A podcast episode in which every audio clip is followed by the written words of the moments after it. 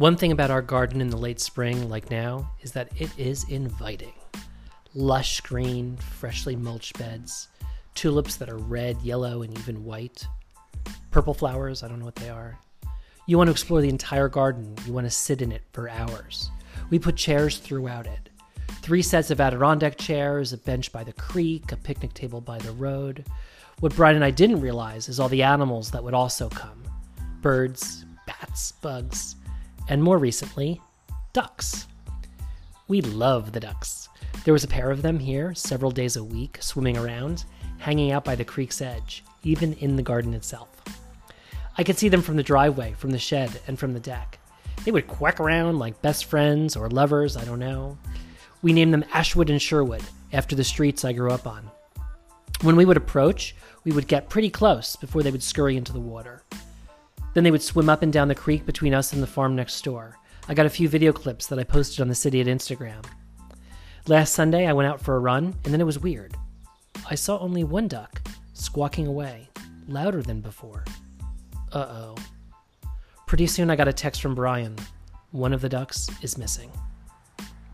All day we kept checking outside, but all we kept hearing was that one duck was at Ashwood, crying and alone. We were convinced that something terrible had happened. A hawk came down, or maybe the farmer sold him to pay a debt.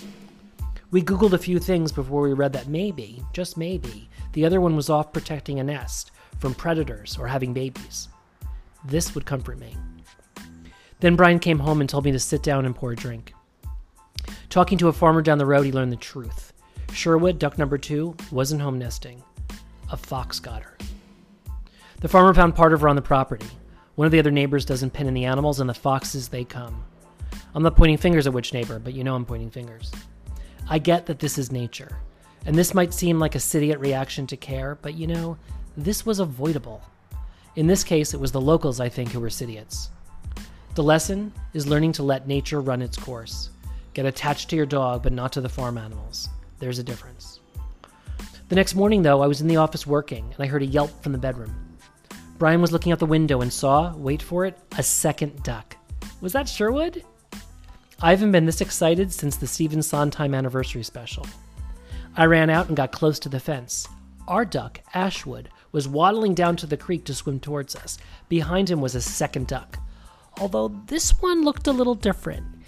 He, she, they had a red spot on the bill. Brian said something about maybe a pregnant duck gets those red spots. I don't know. I figured this was a new suitor, though, a new friend, not Sherwood. But you know, I didn't care. We were happy. They looked happy. The ducks together reached the water and moved on with their lives, and we went on Google to find out how.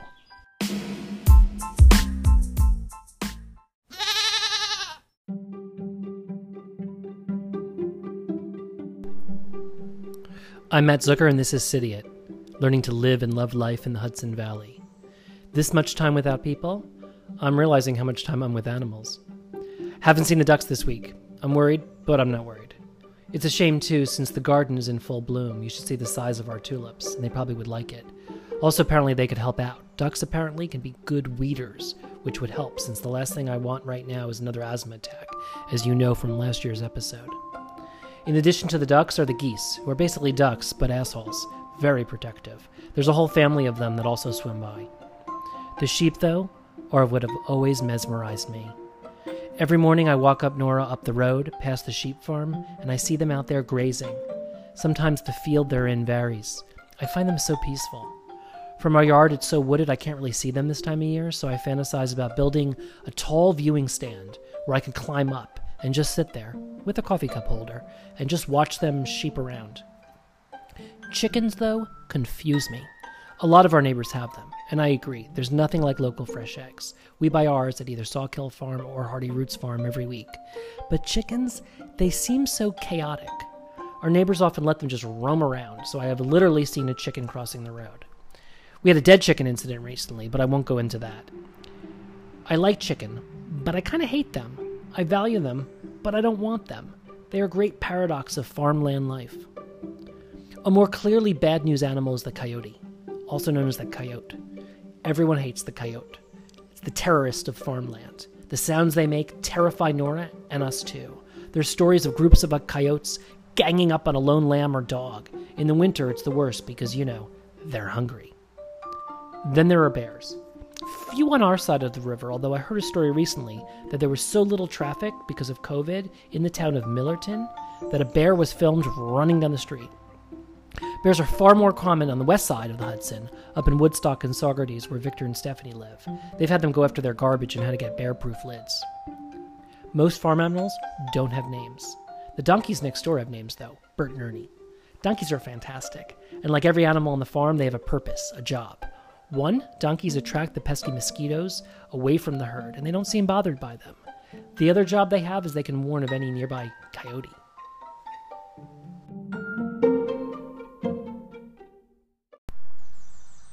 Now it's time for an unpaid shout out to businesses I like enough to recommend. The first two are Tivoli General and Wins, which are owned by Natalie and Kazi. You might know the grocery store Tivoli General, but they recently opened a cute boutique across the street named Wins. Both are online to browse and buy. I'm particularly thankful that they generously let Brian put up his little free library in front of Wins. Brian Lee recently converted it to a little free pantry where we and others have been donating canned and packaged goods, especially for people without enough access to food. So for groceries that you want shipped or picked up, visit tivoligeneral.com. Or for clothing, jewelry, or accessories, go to Wins at winstivoli.com. The other place I wanted to mention is Doorstep Market. This is a brand new curated site of Hudson Valley shops, created by the publishers of Edible magazines. There are more than a dozen shops for food, wellness, pets, experiences, and you'll be supporting a lot of the regional businesses through one spot. So visit doorstep.market, and I'll also put it in the show notes. Also, I'm about to publish a Cityite ebook, a written guide to moving to the country based on content from this show. It's called Becoming a Cityite and will be available as a PDF and on Kindle for a low, low, low, low price. So visit cityite.com for links as well as new store for merch. Thanks for supporting local businesses.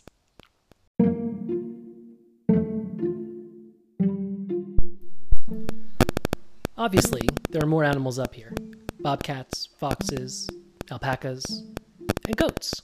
At sunset, we can often watch our neighbors' goats walk across their hill right from our front porch. Goats are really the circus clown of the farm. They always seem to get into trouble. Then there are dairy cows and beef cows. They're different breeds and are raised differently. The dairy cows are thinner. I realized actually how little I knew, so I found some definition from Kansas Farm Connection. So here's your primer on cows. A cow is a female bovine who has given birth to a calf. A heifer is a female bovine who has not given birth to a calf. A steer is a male bovine who cannot reproduce. He's been snipped. A bull is a male bovine who can reproduce, intact. A calf is a baby bovine, male or female. Really cute. Now, there are horses too, of course, up here. And if you really love horses, you should visit the Equius Art Gallery online. Juliet, a Cityite fan, has everything from jewelry to art for horse lovers. But the thing about animals for me is not just watching them, it's the experience of watching them reminds me of our connection to them. We depend on what they make, or even themselves outright. They feed us with eggs, beef, pork, and chicken. We buy soap. We wear things. We knit. Well, I don't knit, but my mother and mother in law and sister in law knit with sheep wool. Like animals, we sometimes go with the herd and sometimes are as lone as a mountain lion. Like animals, we follow directions most of the time, but we often go rogue like a goat or a chicken. We may think about the future more than they do, sure, but we also live in the moment when we remember to. We have a lot in common, I think. We're all dependent on each other. We breathe, we eat, we poop, we get sick, we get better, and we move on. The sun comes up for all of us every day. The farm is our center, and we're all animals.